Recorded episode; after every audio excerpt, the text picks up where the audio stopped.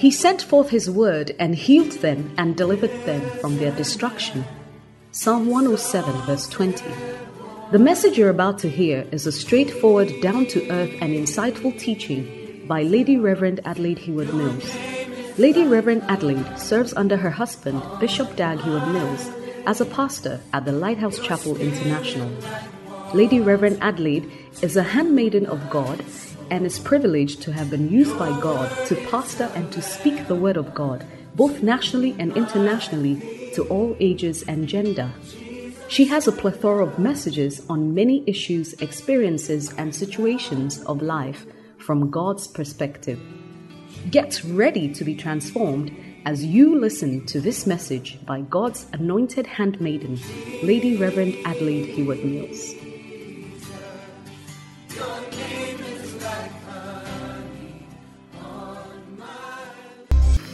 Chosen woman, chosen woman, chosen woman, and for the last time, chosen woman.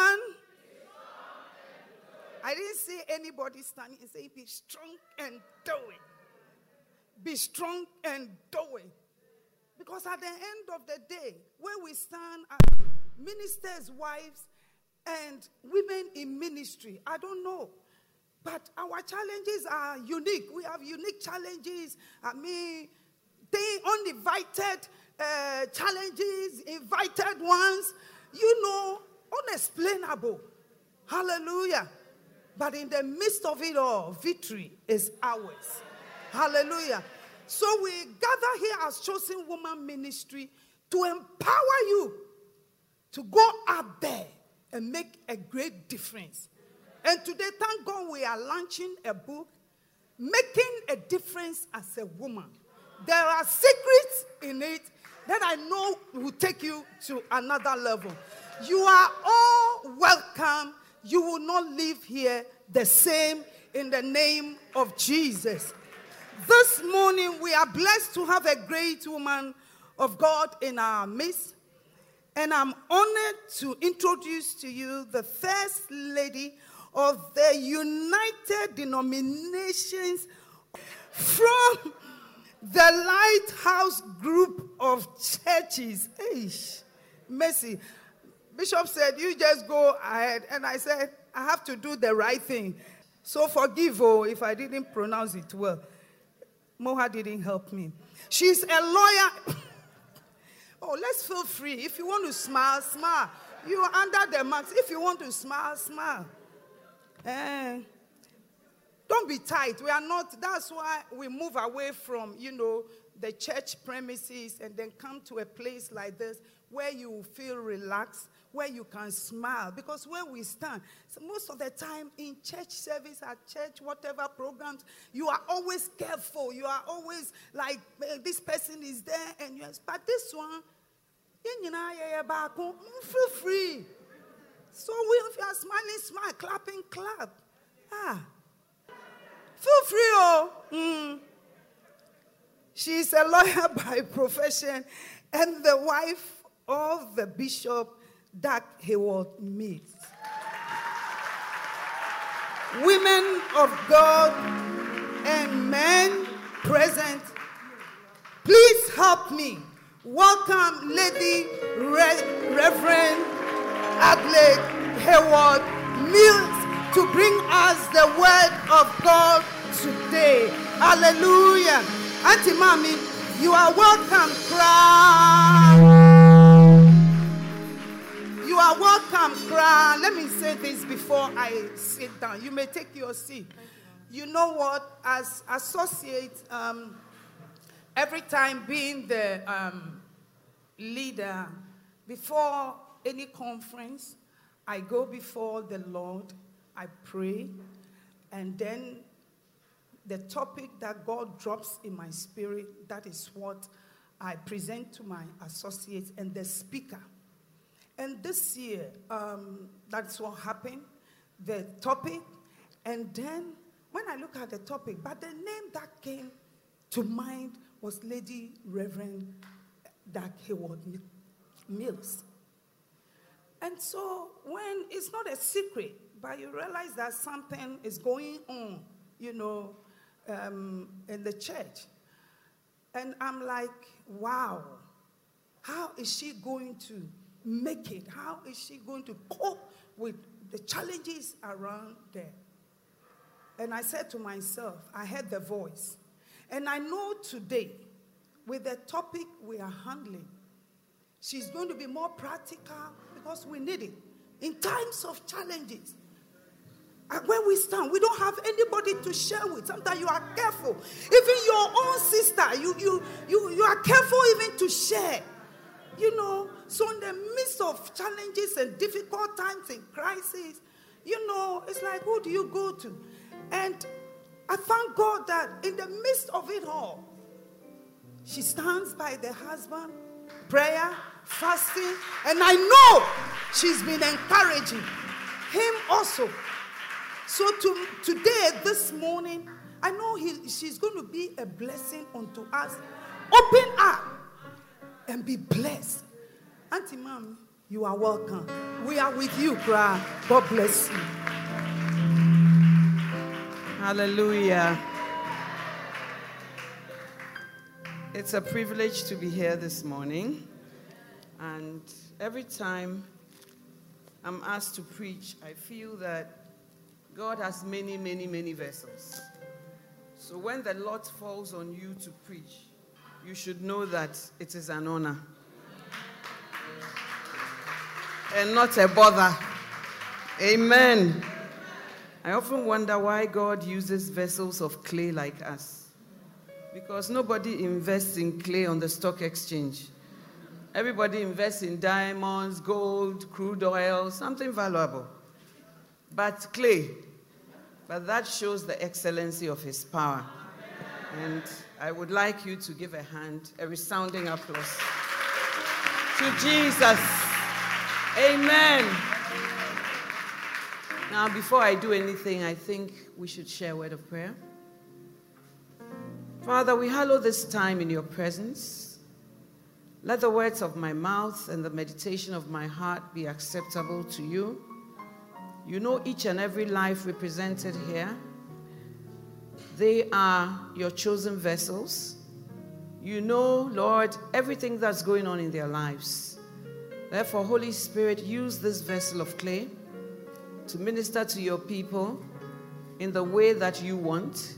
You have the master plan for all our lives. Holy Spirit, take over and lead, and let God be glorified.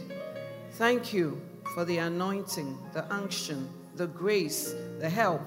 In Jesus' name, amen. Praise the Lord. Well, as I said, I want to thank God for this time. I also want to thank my husband, Bishop Dag, for releasing me to be here. And I want to also thank Mama Dora for such a vision of the chosen woman, to recognize that pastors' wives are different wives in a certain sense, and that it takes a certain grace.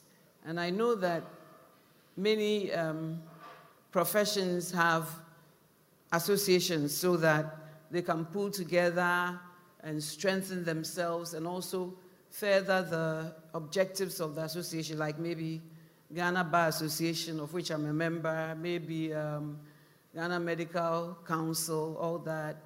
But it's also good that pastors' wives, who maybe not everybody thinks about, that God would drop this vision in Mama Dora's heart to have the Chosen Women's Ministry and Conference. I think that it is a noble one, and we thank God for her life. Amen. I know that she's a very prayerful woman, and I know that everything is birthed by prayer, not by what you think you see. I remember a year or so ago, somebody was upset with me because I wouldn't do what she wanted me to do.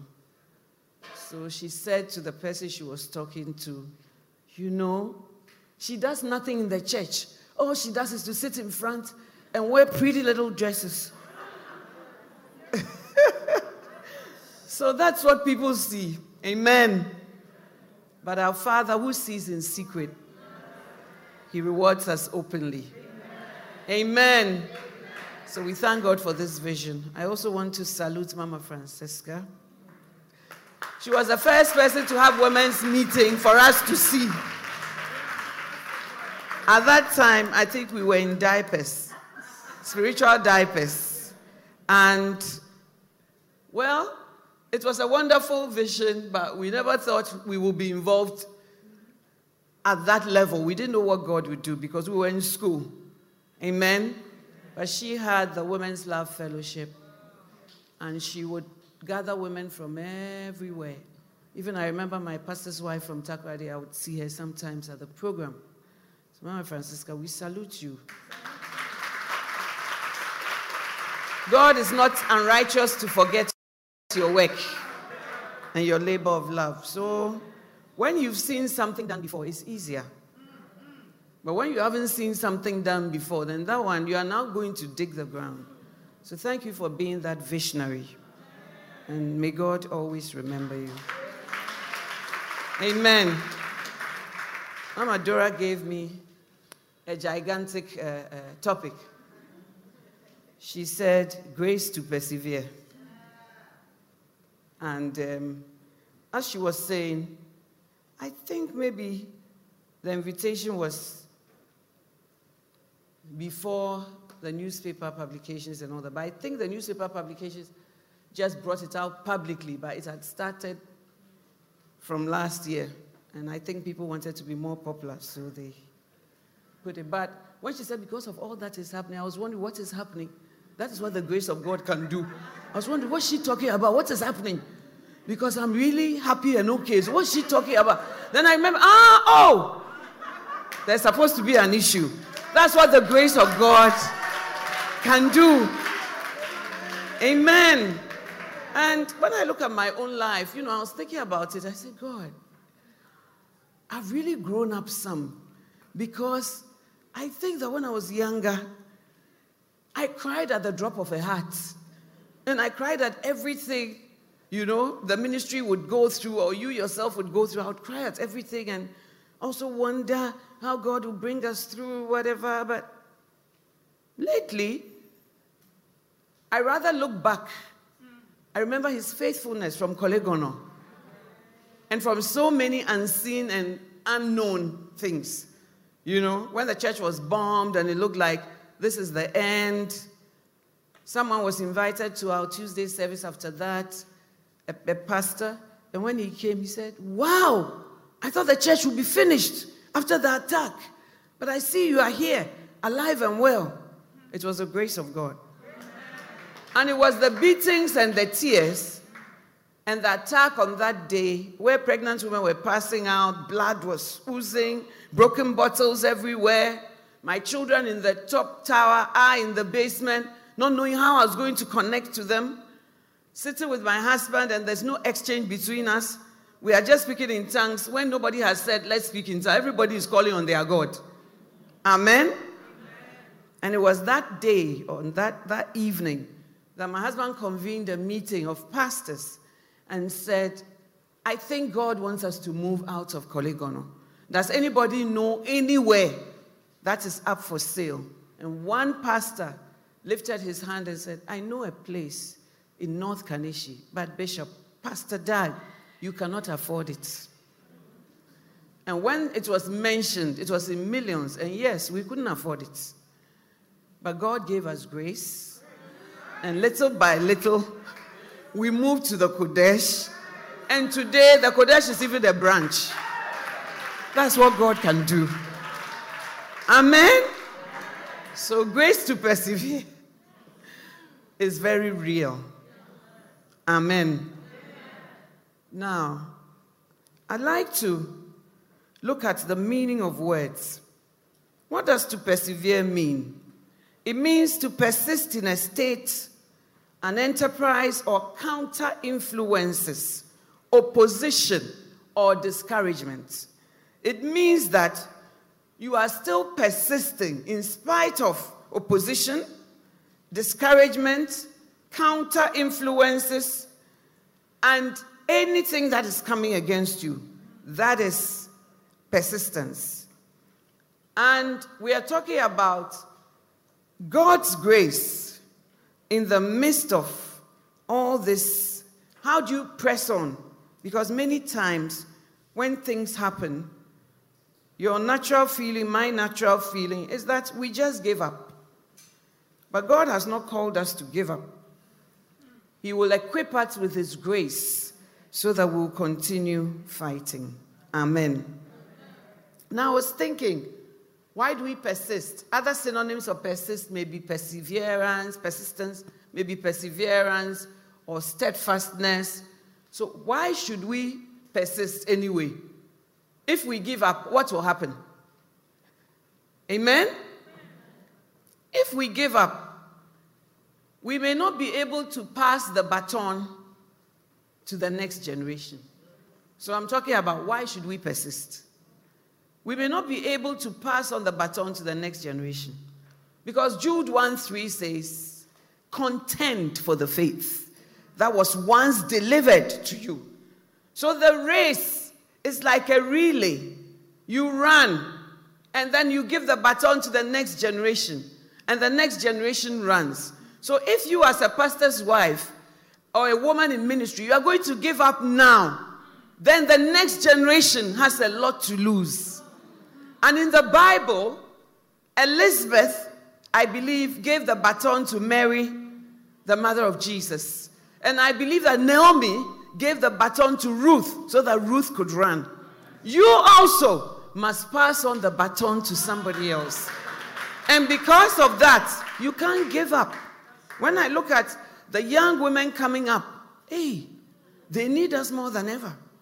And the Bible said that the older women should teach the younger women.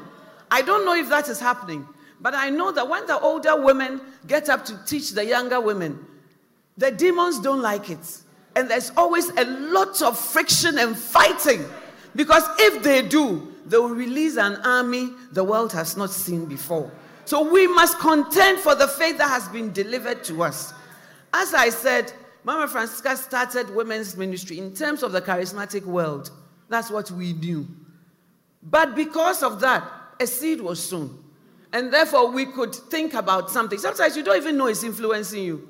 So those of you who think that you arrived here on the planet yourself, nobody has taught you anything, you haven't got an idea from anybody, you don't listen to anybody, your ministry is unique, I wonder where you are from. Because the faith, even from Jesus to the disciples, to the women who walked with him, up to you and I, it is our duty to pass it on. That's why you cannot give up at this time. We can't give up also because, number two, we are surrounded by a cloud of witnesses. Hebrews twelve verse one. Therefore, since we are encompassed about with so great a cloud of witnesses, let us run with what? Patience. That's the ingredient that's missing. The race that is set before us. Everybody has their race. And yet everybody can garner this uh, encouragement from each other. Amen? It's like if you, you are a lawyer. You may be a corporate lawyer. You may be a land lawyer. You may be, like I did, legislative drafting, which means you draft laws for parliament. But you are all in the same bar association. And you all draw strength from each other. So everybody has a race set by God. And because of that, Paul is cheering you on. Deborah is cheering you on. The four prophetesses of Philip, they are cheering you on. They are saying, don't give up. Don't drop the baton. Even if you are tired, run to the end. There's another... They are cheering you on so that you will make it to heaven. Amen. So because of those cloud of witnesses, don't let their work go to the drain. Amen? And then it says, looking unto Jesus. This race is only run by looking unto Jesus. If you look at circumstances, you will fail. If you look at offenses, you will fail. If you look at human beings, you will give up. You will say, human beings are ungrateful. Human beings forget. Some of you have been very good to some people. I met a lady pastor who needed some counseling, and she told me, Mommy, this girl who is fighting my marriage and who is even having an inappropriate relationship with my husband, I took her to the university. Mommy, I paid for her because she had nothing. I helped her, and today she's the one destroying my marriage. So sometimes some of these offenses can weaken your hand. It's like the persistence, no? It's okay. I mean, I have to also look after myself. But you see, the cloud of witnesses are cheering you on. And you cannot give up at this stage. Amen. The third reason why you must persist is because you will stand before God to give an account of your life. Second Corinthians five verse ten. We will all appear before the judgment seat, where we will give an account of what we have done in this body. You know, that verse makes me very sober, and it makes me very humble when I see that I will appear before the judgment seat. You see, you don't have a choice, so you just appear and you are there. Before the some of you, you even fear human judgment seats. When they give you a writ of summons, you say, "Radially from the court," but you are not afraid of the court of heaven. God is going to call us to give an account of our lives. When I made you a lady pastor, when I made you an Episcopal sister, when I made you a pastor's wife, it wasn't so that you will put on nice lace. It wasn't so that your heart will be so big it will block the rest of the people sitting behind you. It was so that you will fulfill your purpose. It wasn't about your pain. It wasn't about your offense. It wasn't about if they did that or if they did what. It was about what I gave you to do. Did you accomplish it? We must all appear before the judgment seat. So many things in my life, I think about that. I don't think about what the person did. Of course, you may cry, it's painful, but that must not stop you from persisting in the things of God, because we will give an account. Amen, somebody. And the fourth, but not the last, is that there's a reward for serving God. There's a reward for serving God. You see, Mordecai told Esther, who knows if you have come to the kingdom for such a time as this? Esther thought that it was about her marriage to Ahasuerus, and it was about the beauty pageant and her vital statistics, and it was about her beauty, and it was about how Vashti was such a bad wife and she had come on the scene. You know, whenever I read about Vashti, I can really, really, really identify with her, because I feel that I would have thought in similar ways. You are drunk, and then you are calling me to come and tell. So the decision no, is because he is drunk. He's not sober. So because of that, I don't think he means what he's saying. So that's why I will not go. Amen? Amen. And then King Ahasuerus called his bodyguards, go and get Vashti. And Vashti said, you know, I'm doing women's ministry in this building. The Bible says she was talking to the women. So because of that, I can't join the main vision. May the Lord deliver you. The reason why you have a place in the palace is because of King Ahasuerus' vision. So your vision is found in another man's vision, whether you like it or not. So stop that your women's meeting you are having and attend to Ahasuerus. And I feel that some people made mistakes so that you and I would learn. Not because we are better, not because we are superior, but just by the mercy of God. They made those mistakes so that you and I will go to the end. So when Esther came, she thought that's about the palace, and I don't really know what's happening with the Jews, and Mordecai, really forget it. I'm not really into the outside. You know, when you are in the palace, there are certain protocols, and there. But God's main purpose was to preserve his people. You too, there may be some trappings about ministry, but that's not why you are called. There may be some trappings related to your marriage, but that's not why you are called. You are called for God's kingdom. For a kingdom such as this, you are not called only for your family. You are not called only for your children. You are not called only for those you like. You are called for the kingdom, including the Hamans, including the Mordecais, including the Jews that are about to perish. It's all part of God's call. When he called Esther, and I pray that you too, when you know your purpose, you will persist. When you know your purpose, you will not go under so easily. May the Lord help us all. In Jesus' name. Amen. So I think we have talked about why we should persist. L P B M, I need you to give me time. You know how I rant on and on till somebody stops me. So do your best, okay? Will you remember? That's if I look in your direction. Now, there's a verse in the Bible that has been my personal mainstay. It has helped me so much. First Corinthians fifteen, verse fifty-eight. First Corinthians fifteen, verse fifty-eight. Therefore, my beloved brethren, be thou steadfast. Steadfast is the same as unmovable. Or steadfast is the same as staying on course. Say, be thou steadfast, unmovable, always abounding in the work of the Lord. For as much as you know, you see, if you don't know that, you will not persist. But for as much as you know that your labor, oh, I'm so happy it said labor, not party. I'm so happy it said labor, not a beach trip. I'm so happy he said labor and not relaxation. Your labor in the Lord. Beloved, ministry is labor. Marriage is labor. Staying married is labor. Staying married for many years is labor. Love is labor. The Bible talks about the labor of love. Knowing this, that your labor in the Lord. You see, I don't blame some of us for being naive. When we were getting, some of you were getting married, you thought that it was about the wedding dress and the bridal train. But what you didn't see is as you are walking, ten, ten, ten, a lot of things are following you. The man's past, your past. The man's background, your background. How he grew up, what you grew up with. Church members, different types of fishes. Like the Bible says, the kingdom of God is like a man who threw a net into the sea. And when he drew the net, there were different types of fishes. There are different types of church members. You didn't know you had to cope with them. So you were walking, just I do, I do. Your I do was that I do agree that I'm going to walk on. I agree that come hell, come what high water, the grace of God will keep me.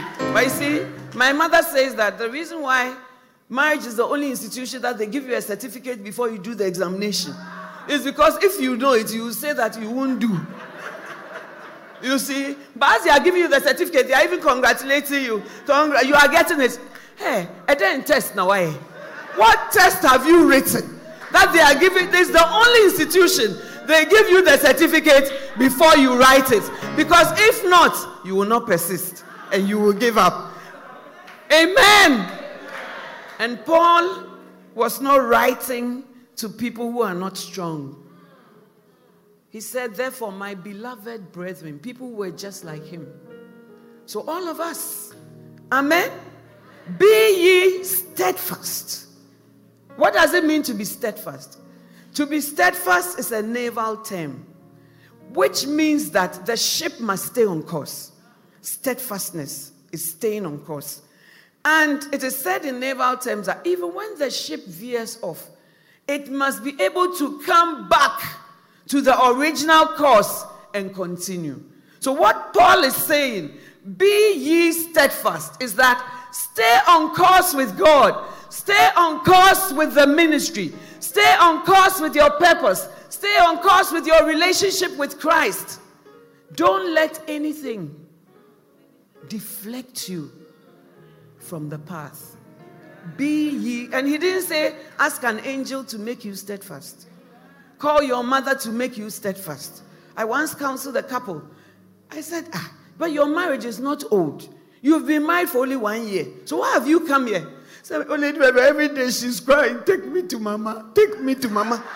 So some of you, you didn't even think. So when you saw the storms, you said, hey, why? I have a mother. Take me to mama. Amen. Today she asked for us, so children. When I say, I say, if you had gone to mama, would all this have happened? Say, oh, lady, you know. But be steadfast, unmovable. Now, when the Bible says be unmovable, What does it mean? It means that we are movable. We can be moved by so many things. And I'll come to that, the things that can move us. There are a lot of. You can be moved by offense. Do you know that? But the Bible says it is impossible, but that offense may come. So it's a promise. But we always like to resort the nice ones. But some of the promises of God, they are not nice. They that will live godly in Christ Jesus shall suffer persecution. It's not nice. Peter said, we've left lands, houses, everything to follow you. What shall you get? You'll get a hundredfold, but with persecutions. That's God's promise. But you want to restore the lands, restore the houses, restore all the nice, and then the persecution, you don't even want to see it. It is natural. Offense can move you from your place. Amen. Because offense is painful. I was thinking about it. I said, Lord, do you know why we don't, the reason why sometimes forgiveness is so difficult is that we feel that when we forgive, we are telling the person that what you did is right. Amen? So some of us, we are pregnant with offenses from church members, offenses from associates, offenses from people who betrayed you. But Jesus was also betrayed. Amen? And you say you are a Christian, a follower. Why are you surprised when you are you are ill-treated? One day there was a young man in my church. And he would always be walking around the church, didn't seem to have a vision. So I asked him once, what do you do? He said, oh, I went to some art academy and I did art, but I don't get work from anywhere. I said, ah, but why don't you join somebody that you can work with? Or, oh, because they do everything, I'm not getting. Oh, very destitute young man. So I said, okay. From now, when we have women's ministry, Mother's Day, I will call you to be part of the people who make the banner so that the church can pay you. Oh, mommy, really? What?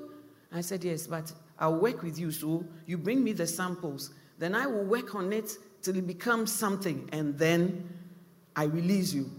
So we started doing that. I said, go and change the color. Go and. So when he brings it, then they'll say, hey, mommy, this is your new person that you have brought. I said, it will work. He can do it. So gradually, he started doing that and earning his keep. And then later, I saw that, no, the money wasn't enough to help him. So I saw a big tycoon who was working in a big place.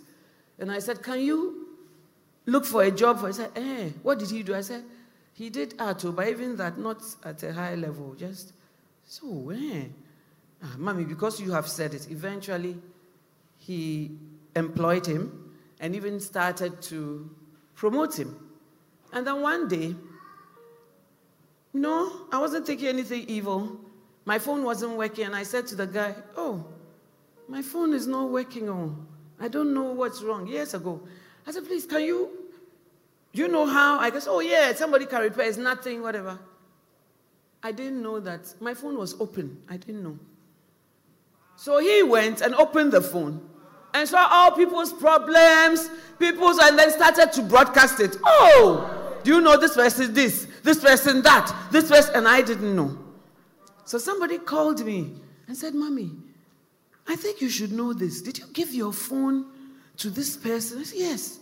Oh, he's spilling so many stories. So I called him and I asked him, why? If I've sent you with the phone, nowadays, I'm not that naive, but I was that naive. Why should you go and be broadcasting? Counselors have done I mean, private issues. Why? Uh, attitude. Hey! Long story short, I cut him out of my life. Not knowing that he had gone to join some political party. And he needed to be seen as, he has stories about my husband and I to tell them. Do you understand? So that was it. I said, you, even where you were sleeping and where you are sleeping now, it's all through me. How could you be so ungrateful? Anyway, long story short, he became rich, moving about. And then suddenly, I heard that everybody in Ghana was looking for him. We had problems. He ran out of Ghana, issues. And then before then, he came with his parents. He came to lie on the floor of my office.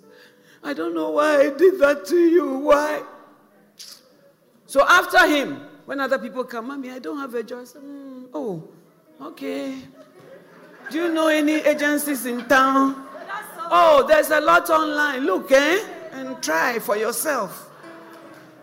The Holy Ghost said to me, your heart is changing. Don't change because of this person. Your heart is changing. But whatever you do is unto me, knowing this, that your labor in the Lord is not in vain. Knowing this, because if you don't know it, you will not persist. You will return, beloved. Offense. Offense. And even if it were an ordinary church member, but people that you have poured your hearts into, people that you have cared for, today they can stand in public newspaper, whatever, and speak lies and wish you ill. And you say, hmm, ministry. Me now finished. Now when I see them, I'll just say, hi, bye, hi. Only two words. No more. But what did God tell Abraham? He said, I will bless you, and in you shall many nations be blessed. So he didn't bless you just so that you will be blessed. He blessed you prosperity with a purpose. So if you defeat that purpose because of some ill elements, you have changed. That's why the Bible says, guard your heart with all diligence. If it were not hard work, will it tell you that with diligence? And it's hard to stay on course, but in the midst of it all, be ye steadfast, unmovable, always abounding in the work of the Lord, knowing that your rewarder is not these people. Your rewarder is not ungrateful people, what they are saying. Your rewarder, said your heavenly Father who sees in secret will reward you openly. Amen, ladies.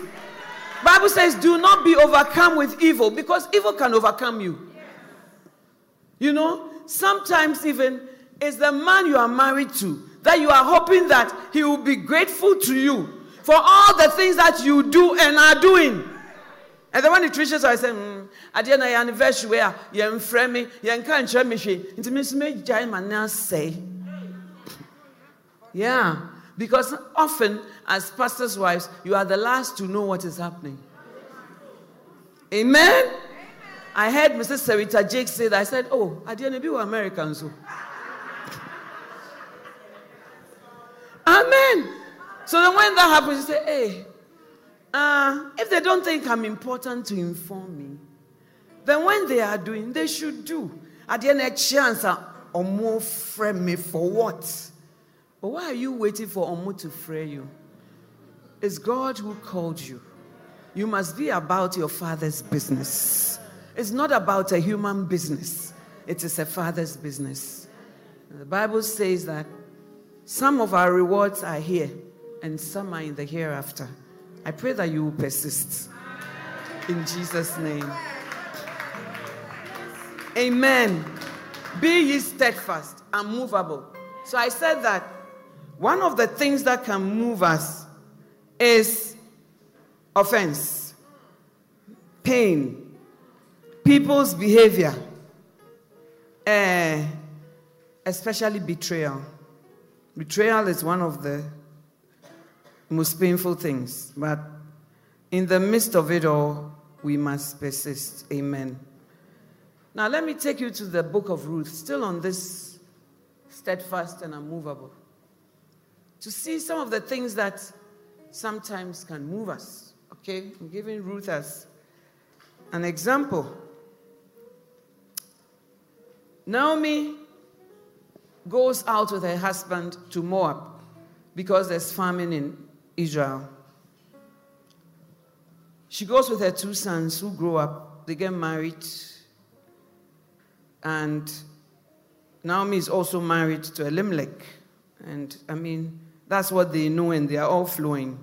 Then suddenly, or with the course of time, she loses her husband. And when she loses her husband, she loses also her two children. So that in the end, it's like she has nothing. So she decides to go back to the land of Judah. And when she was going, her two daughters-in-law decide to go with her on the journey. So verse seven says, when she went forth out of the place where she was, and her two daughters-in-law with her, and they went on their way to return unto the land of Judah. And Naomi said unto her two daughters-in-law, Go, return each to her mother's house. The, do- the Lord deal kindly with you as you have dealt with me and the dead. The Lord grant you rest, each of you in the house of her husband. Then she kissed them. Then the two daughters-in-law lifted up their voices, and then they wept, you know. And they said, Surely we will return with thee unto thy people. And Naomi said, No, turn again, whatever. She gives so many reasons, which maybe we'll come to. But the verse I am looking for is um, from verse fourteen. You see that they lifted up their voices again, and they wept, and they kissed their mother-in-law. This is the second time. But the Bible says, But Ruth clave unto her. So upper, which means gazelle or deer, it means that you jump around. You are not steadfast. But Ruth means pleasantness. So they all showed emotion. They all lifted their voice. They all wept. But at a point, upper's resolve started to loosen. And she wept and she kissed Naomi. But it's not the same as cleaving to. It's not the same as being steadfast. It's not the same as being on course. Amen. Amen. So upper left at that point. And in verse fifteen, Naomi says to Ruth, Behold, thy sister-in-law is gone back unto her people and unto her gods. So sometimes things that look ordinary, like, oh, I'm just going unto my people. You are actually going unto another God. When you stray from the path, when you stray from the place where you should be steadfast, you are actually going not only to your mother's house, but unto other gods, apart from the God that you know. Amen. And Naomi is entreating her, oh, go with your sister-in-law. And then Ruth makes all these, but verse eighteen. When she saw that she was steadfastly minded to go with her, then she left speaking unto her. When she saw that she was what? Steadfastly minded. Hallelujah. Hallelujah. To go with her. Then she left speaking unto her.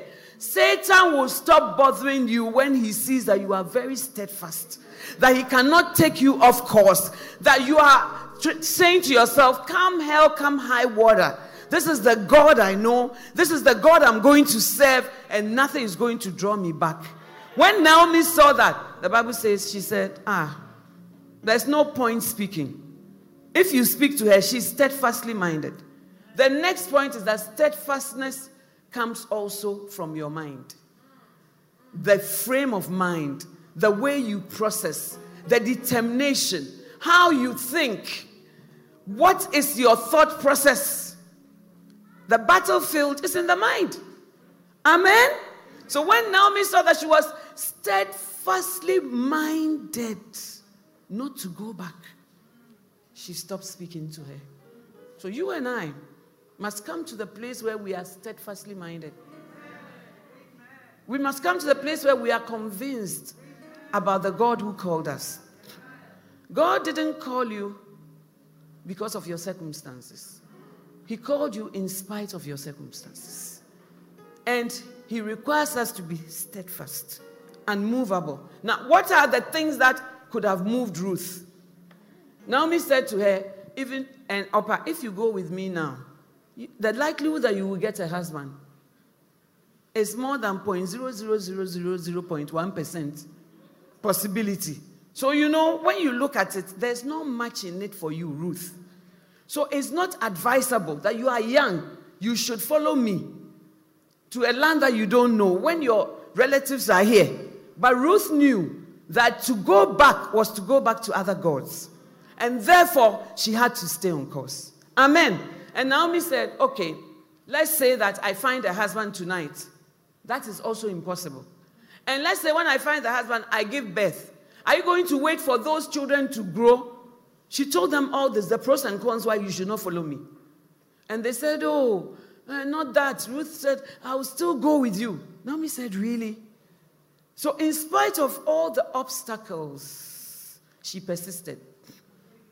And she said, I will go with you to the end. How many of us are steadfastly minded? How many of us have even thought about God, His purpose, His call? It's like, it's not part of you. Everything you do, you just manifest because it's your emotions. But the word of God and what God's word says is not a referee in your life at all. Every time I preach, I say, we all need a nevertheless in our lives. You see, you are playing. I'm not a soccer fan, but you are playing. Then the whistle goes, the referee, so you stop.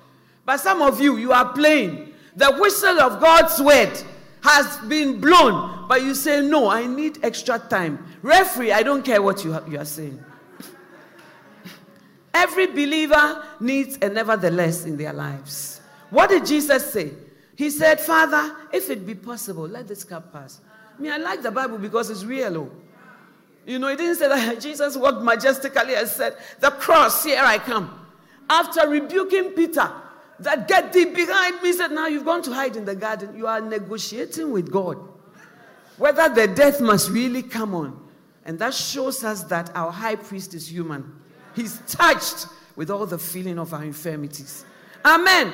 And yet he adds a clause, nevertheless, not my will, not my will, but yours be done. That is what brings persistence. When you are seeking for God's will and not your will, it brings you to that place of steadfastness. It brings you to that place of being unmovable because you have a nevertheless in your life. That doesn't mean you say, oh God, you know, this cross, I don't even think is anything. It's nothing. I'm able. No. He understands our frailties and he doesn't condemn us for that. But in spite of our frailties, his will must prevail. What did Peter say? I'm an experienced fisherman. I've toiled all night and I've caught nothing. Nevertheless, at your word, at your word, at your word. Women in ministry, lady pastors, pastors' wives, what is the nevertheless in your life? It takes five men here and five men here to stop you. And the woman will show who in the midst of it. But when God's word comes, the Bible says, he that trembles at his word is the one that is blessed. When you tremble, beloved, it's not every time I feel like forgiving. It's not every time I feel like preaching. It's not every time I feel like obeying, but nevertheless at his word. Sometimes I just feel, you know, all that is going on. Hey, why don't I just go to my secular work? Because when I compare, there was more peace in my secular work. Yes. And in my secular work, people respected. But now even in the church, some people say, hey, hey. Now, didn't you see me? Uh, I saw you. Hey! Uh, look, at least in my office at Legislative Draft, if even the secretary is not in the mood, she cannot shake herself like that to me. You must be kidding. But when you come to the Church of God, because there's S M P, because there's S M P. Amen? So when I look, I say, ah, for people to be publishing, you've done this. If you were working as a lawyer or a doctor, will you have all this? You, you may not even be here. And your salary, you can't even count it. After what then people are now talking. Oh, many times, or I should say a few times, things have happened in my church, and then I go and I tell Bishop Saki, you people, I'm resigning. So yeah, tear bread. Oh! It's very painful. What tiabre? Do you know why Omar tiabre? Because of the nevertheless.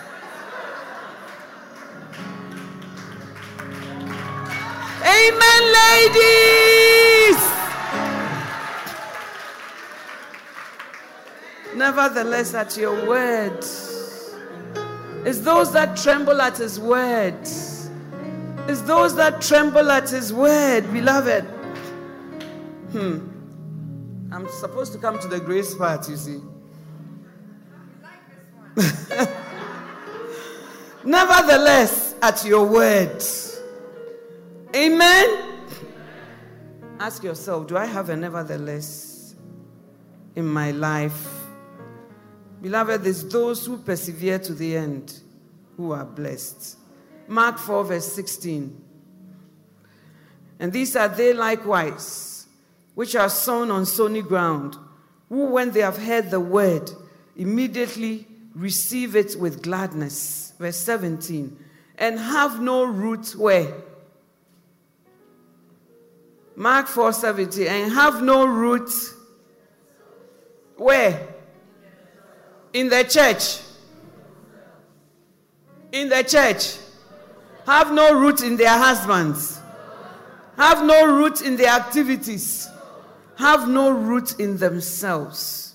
And so they endure, but only for a time. They endure, but only for a time. Afterwards, you see, as you walk with God, you hear the word, you rejoice, but there will be an afterwards. Afterwards, when you are alone. Afterwards, when the challenges come. Afterwards, when you can't share with anybody. Afterwards, when affliction or persecution ariseth. Why do they arise? For means because. Because of the word.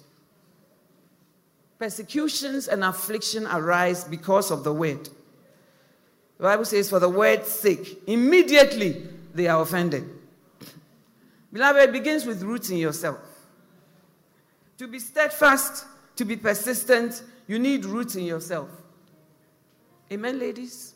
Amen. No root in the church. The church will help us to have root in ourselves by the word and the ministration and all that. But at the end of the day, the root is going to be in ourselves. And that root in ourselves begins when Jesus said, I am the vine, you are the branches.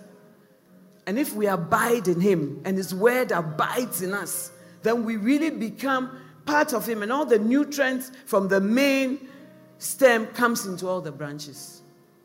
How many of us can say we have a personal relationship with God? A lot of us have church life. But a personal relationship with God, no. But beloved, I can only share what I know. If it hadn't been for the Lord on my side, I don't think I'll be here today. If it hadn't been for the Lord on my side, I will not have testimonies to share with you.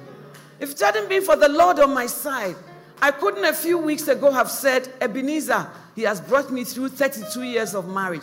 It is only by his mercies, and it is only by his grace. You see, many of you, maybe you have options. Me, I don't have options. I have no one to turn to except Jehovah.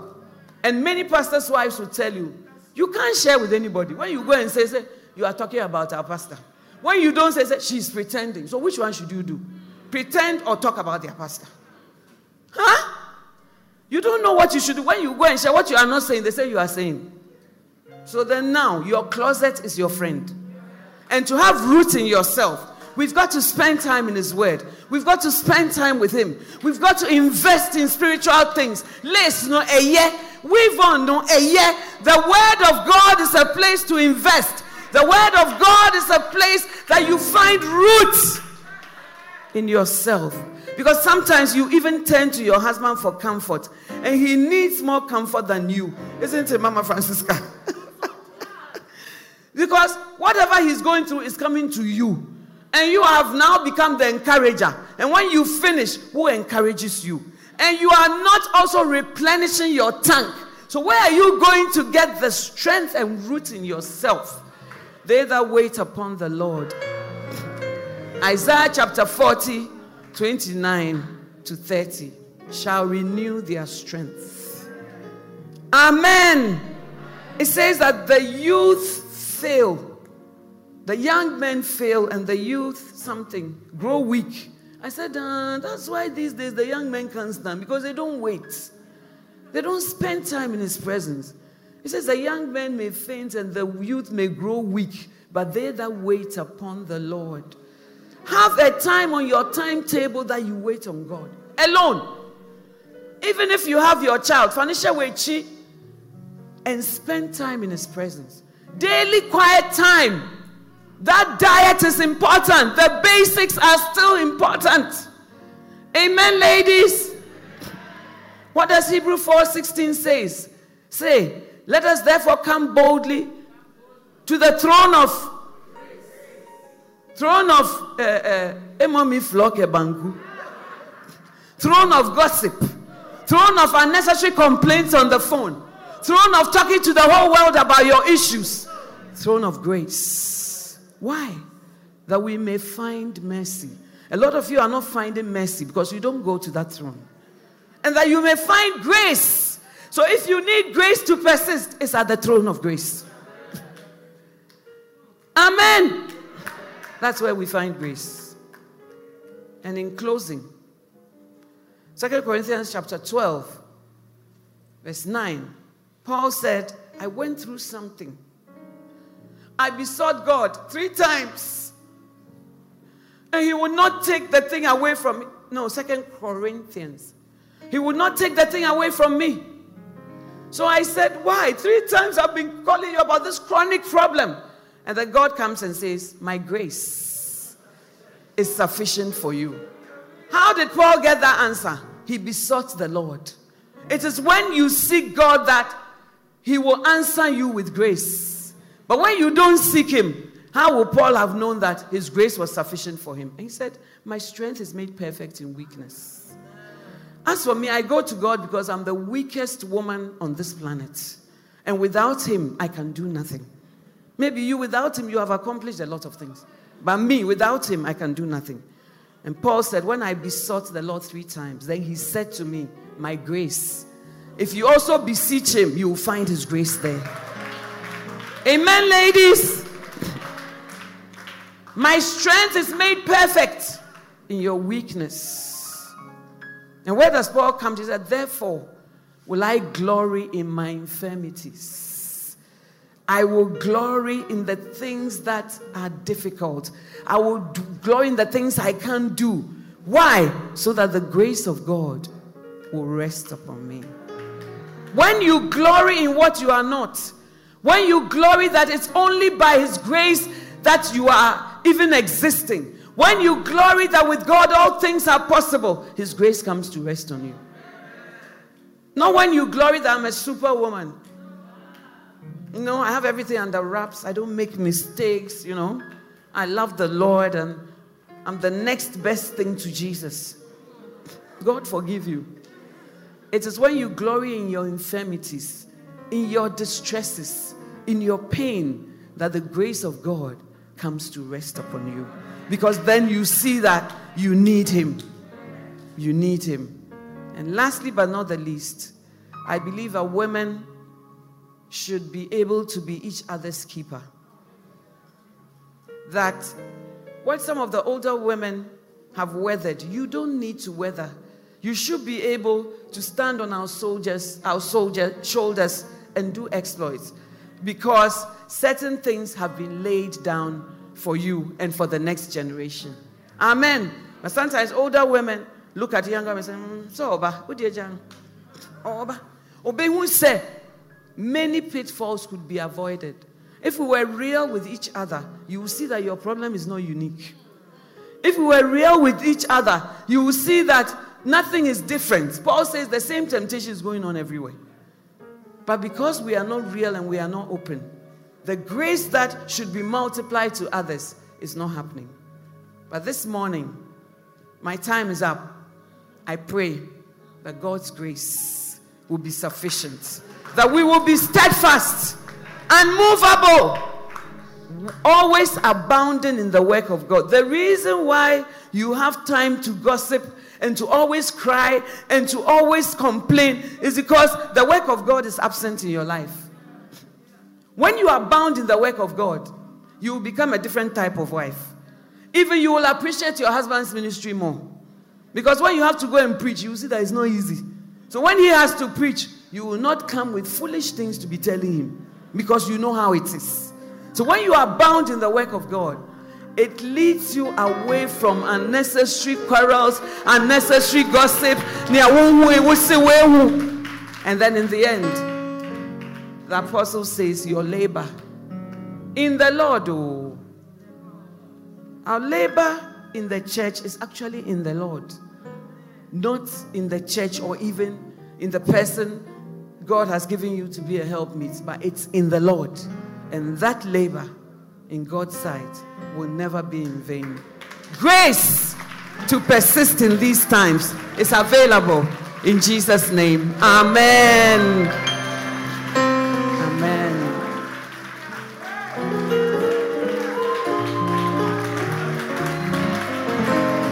I think we can share a short word of prayer, and then Mama Dora will take over from there. Okay, shall we pray? You are here. Maybe you don't know Jesus as your Savior, or certain things have made your love for God grow cold. This morning, God is calling you to a renewed relationship with Him. Maybe you may even be in a church, but you don't know God for yourself. You are not sure. This morning is not about your lips, your, your fingertips, or your hips. It's about the Word of God and His presence here. Every eye closed, every head bowed. God is reaching out to you. If you are here like that, you want to say, Lady Reverend, pray for me. I need to straighten out my relationship with God. Something has sent me off course. I need to come back. Just lift up your hands wherever you are standing. And I'll say a prayer as a servant of God and as a recipient of His grace. If you are here like that, just put up your hand and I'll pray for you and with you. God bless you. I see your hand. God bless you. Father, you see every hand that is lifted up. I pray that you will touch. I pray for renewal. I pray for new strength, new grace, new love for you, Lord. I pray that every lame feet will, which has been turned out of the way will be restored. I ask for everything that is broken to be rebuilt. Thank you for answered prayer. Thank you, Holy Spirit, for your work. In Jesus' name, amen. Amen. God bless you. Welcome, Mama Dora.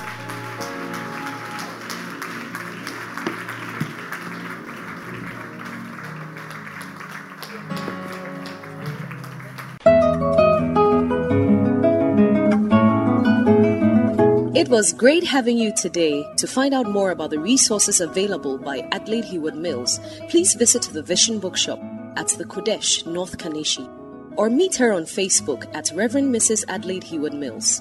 For prayer and counseling, please call zero two four three, one eight seven, nine zero zero. You can also drop us an email at honeyonmylips at gmail dot com. We would love to hear from you. Until next time, God richly bless you.